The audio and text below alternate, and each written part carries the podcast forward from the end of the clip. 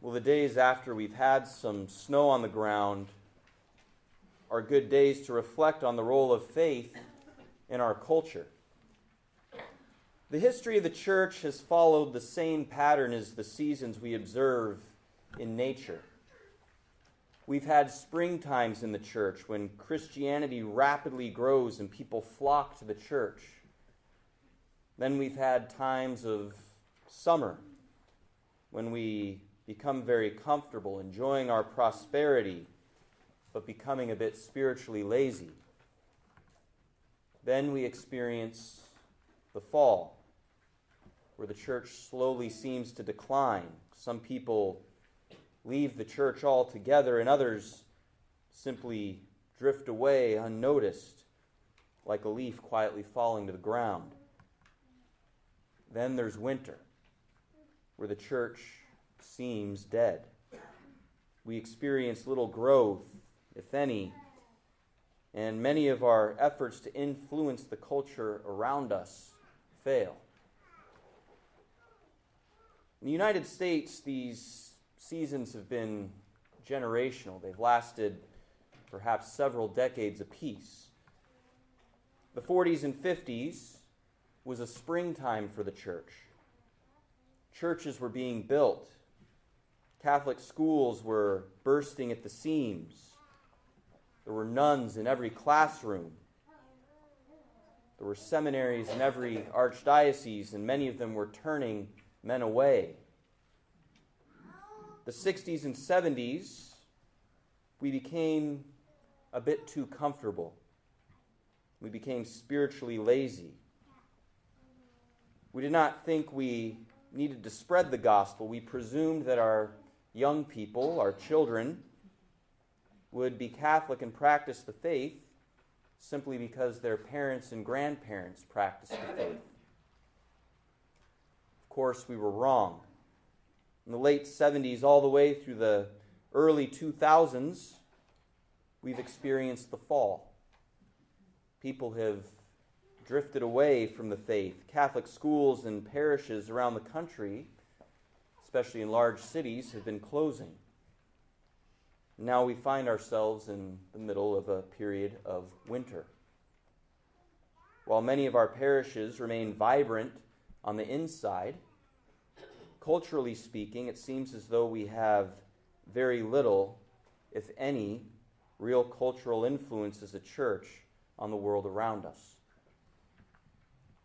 I don't know how long this winter period is going to last, but I expect it to be a bit longer and harsher than other seasons that we've experienced recently. Much of this, of course, is due to uh, developments in communication technology.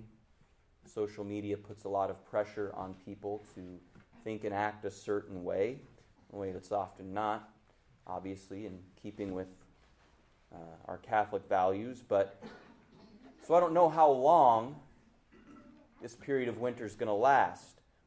But I do know that this season of winter will not last forever. John Paul II, very keen observer of culture, predicted a new springtime of evangelization for the church that will hit sometime within this century. On this Gaudete Sunday, we do not despair that we're enduring a winter season in the church. Instead, we rejoice because the Lord is close at hand and this new springtime is really on the way. Some of us will probably even live to see it.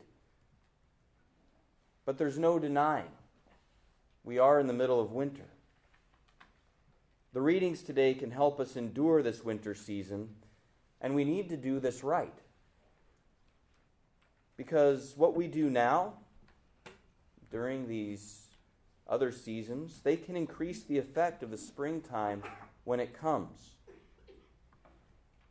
James, for example, urges us to be patient. That's what we heard in the second reading. He compares the spiritual life to a farmer he plants his seeds and then he has to wait patiently for many months for his crops to produce fruit. It's the same thing with the church. The seeds have been sown, they're out there. Now we have to be patient, being hopeful that, again, the church will bloom, these seeds will bloom.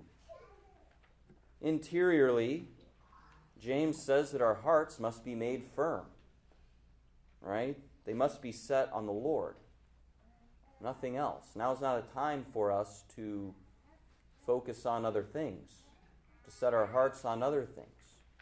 It's always a time for us to set our hearts on the Lord. St. James says, Do not complain about one another. You know, people complain about just about everything these days. They complain about important things, politics, things like that, their work, things like that. But they also complain about things that are supposed to be fun, things that are supposed to be leisurely activities and bring us joy. We complain, for example, when the Seahawks have to settle for field goals in the red zone. We do. We do. We'll complain about everything. Forget the fact that we have an opportunity to actually enjoy something. Okay, we'll never be satisfied with these things. We always want more. Well, when people get tired of complaining and get tired of all of that negativity, they might come to a church or to a parish for something different. And so we have to ask ourselves if someone comes here, are they going to experience more of the same? People complaining? Because that's not what they're looking for. There's plenty of things to complain about. In the gospel, Jesus offers some words of praise for John the Baptist, and he reminds people of why they traveled out into the desert in the first place to seek out John the Baptist. Jesus reminds them you know, when you went out into the desert, you weren't looking for people dressed in fine robes. If you were, you would have gone to a palace in the city. Instead, you went into the desert. You found John the Baptist, who was dressed in like camel hair and things like that. Nor were people looking for reeds blowing in the wind. All right, that's a poetic way to say that people who actually risked going into the desert to see John the Baptist, right? they're not looking for something worldly. Right? people who might wander into a church one day, they're not looking for a church that thinks like the world does about politics or wealth and possessions or about science and technology or about sex and marriage or anything else. They're looking for something distinct. They're looking for something that brings life in the midst of a cultural wilderness. They're looking for something that will bloom. All of this is why John the Baptist is an important patron for the church right now, at this particular time. John prepared the way for the Lord. John was not the Lord, but he prepared the way for the Lord, so that when Jesus arrived, people were ready to spot him. This is the role of the church right now. There will be a time when enough people look around at the world in which they live and say, Why are we living like this? Why are we making ourselves miserable? And they'll start to look back throughout history at times when people were peaceful. And they'll see the religious devotion that marked these times, and they'll want it for themselves. That will be what ushers in the new springtime.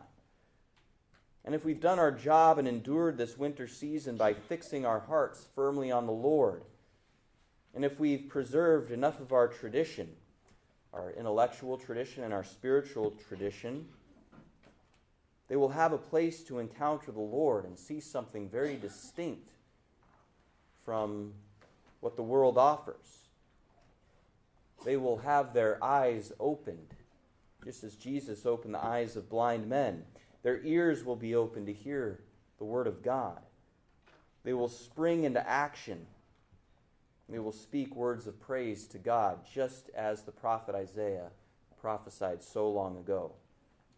They will experience the very life of God, a life that blooms even in the deserts that we experience so often in life.